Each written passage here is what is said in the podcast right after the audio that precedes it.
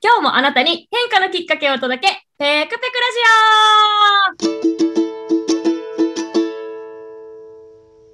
オはい、こんにちは。普段は普通のアラサー OL、週末はラジオパーソナリティを務めております、ペクと申します。さて、このペクペクラジオ、毎回様々なゲストをお招きしてお話を進めていきます。テーマは25歳の自分にメッセージを送るとしたら、なお、現在収録はすべてオンラインで行っております。ややお聞き苦しいところもあるかもしれません。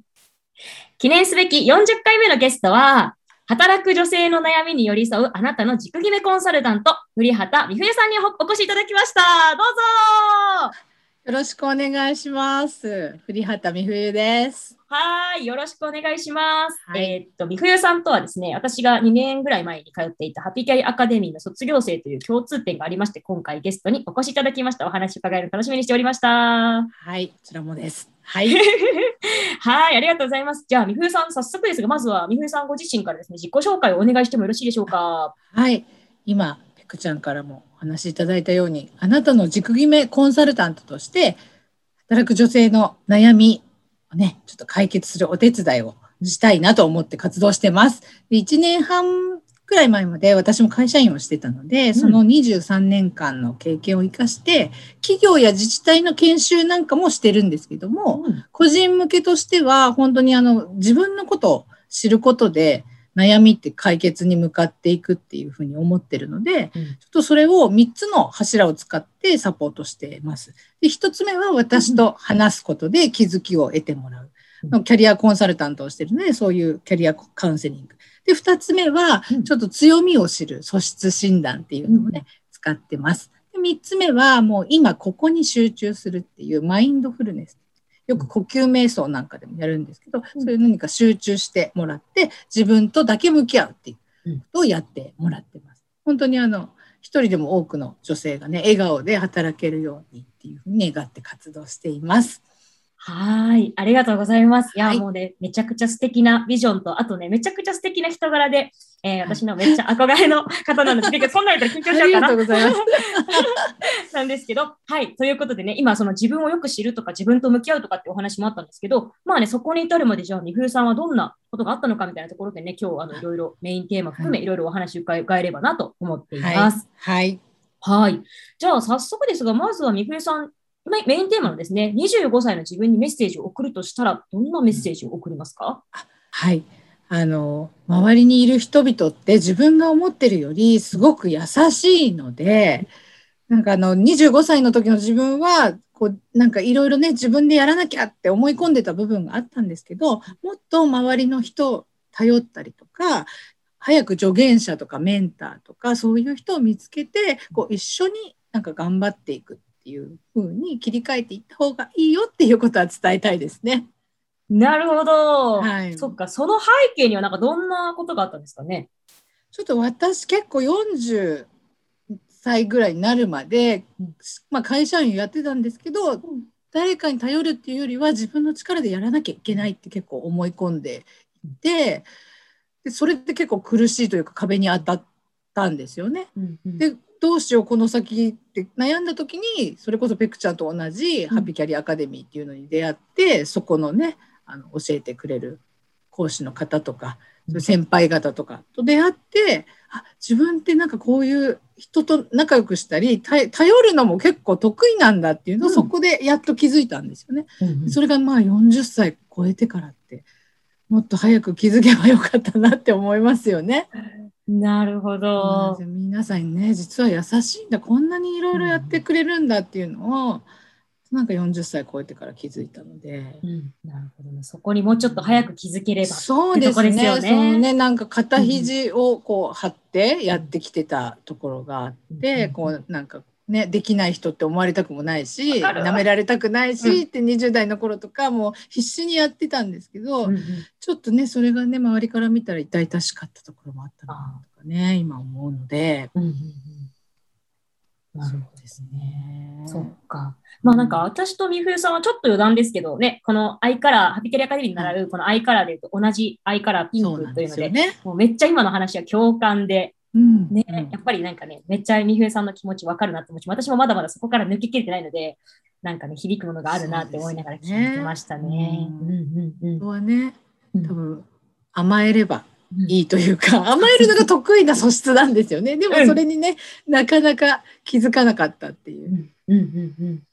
そっか、実際その素質に気づいたらやっぱり生きるのが楽になったとか何かこうキャリアにおいて有意義だったとかなんかあります？そうですね。うんうん、なんかそのね自分一人だけで頑張るより、うん、こうお願いした方がみんなも周りの人もこう気持ちよくやれるっていうことが、こう身をもって体験して。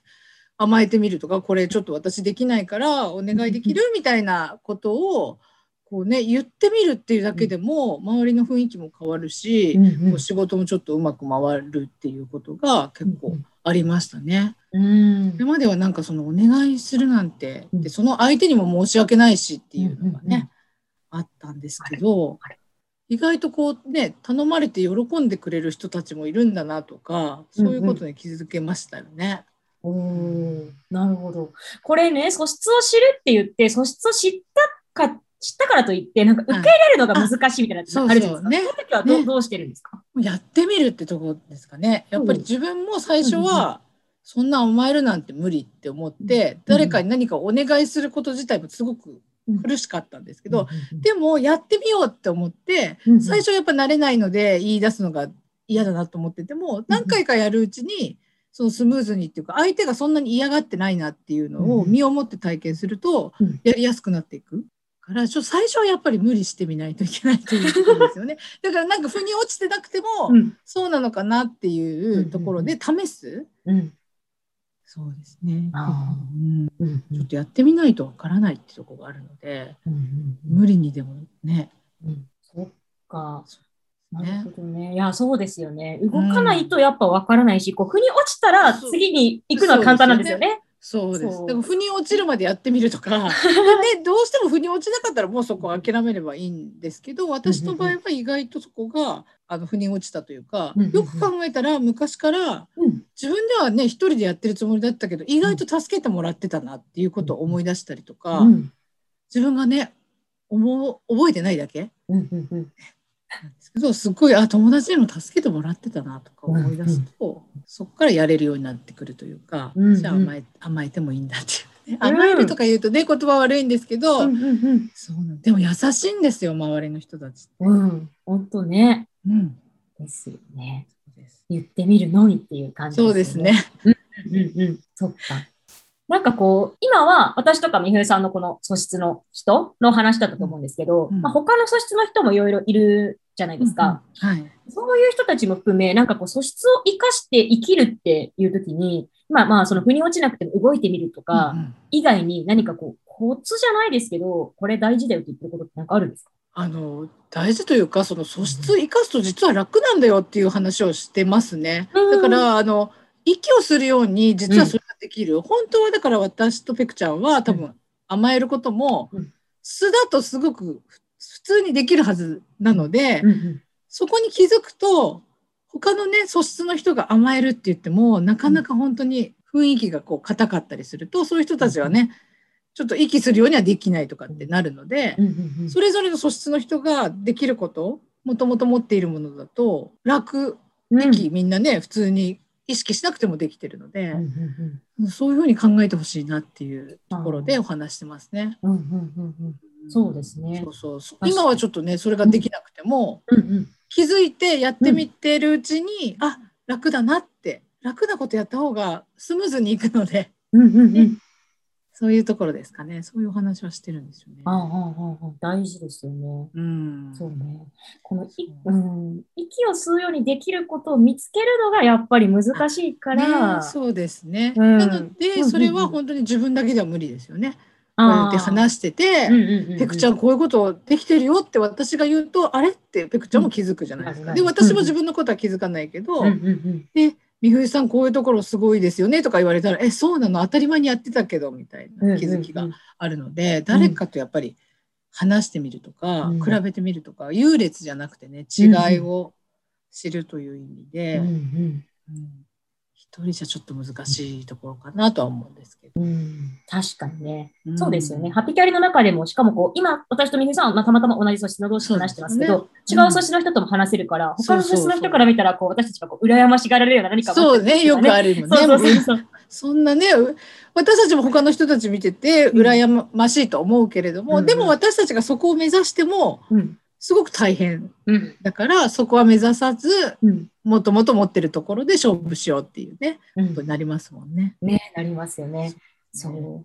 優劣じゃないんだからっていうのは結構私の中では衝撃でしたね。やっぱり結構ね競争社会で生きてるじゃないですか、私たちって。うんうんなので、やっぱ人と比べてしまうとか、それがあると思うんですけど、でも私たちがそこを目指すんじゃなくて、違いとして認識する。それがやっぱすごく大事だし、まあうん、それがまたね、軽やかに生きることにつながるんじゃないかなですよね、うんそういうのも知るだけでもちょっと違いますよね。あ、そうなんだ。うん優劣じゃないんだって知ることでちょっと楽になったりするので。本当にで。すようね。んうんうんうんねそんなことをこう日頃からみふえさんはいろんな受講生の方とかで相談に来られた方に伝えられてると思うんですけど、はい。うん、最後にですね、はい。あの、今これを聞かれている、特に女性の方ですよね、結構悩んでる方とかいらっしゃってると思うんですけど、はい。うんうん。そんな方に何か伝えたいこととかっていうのは何かありますか、その迷ったりね、もやもやしてるって方すごく多いと思うんですけれども、なんかちょっとでもこれ楽しそうだなとか気になるものがね、あったら、ためらわずに飛び込んでほしいなって思いますね。うんやっぱりやってみないとわかんないっていうのがう ん私の心情でもあるので、うんうん普通にやってみてっていうね、楽しそうだと思ったらやらないと多分後悔するけど、やって、あ、違ったってなったらまた修正できるので、うんぜひ飛び込んでほしいなと思います。はい、ありがとうございます。そうですよね。子供心を忘れず、なんかね、やってみてほしいなって、そうですねね。思いますよ人ね。生一回しかないのでね。ほんとね、はい。大事だと私も思います。はい。はーい、じゃあ、みふえさん、ありがとうございました。はい。ではですね、来週も引き続きゲストの方をお招きしてお話を伺っていきます。今日のみふえさんのようにとっても素敵なお話をお聞かせいただけると思うので、ぜひ楽しみにしていてください。あ、そうだ、忘れてた。みふえさんのですね、あの、ホームページ載せておくので、今日ね、みふえさんのお話聞いて、え、もうちょっとこの素質って、素質を生かすって何？とか、え、私キャリアもやもやしてるんです？とか、なんかある方はですね、ぜひ、あの、ホームページ覗かれてください。ということで、みふえさん、今日は本当にありがとうございました。ありがとうございました。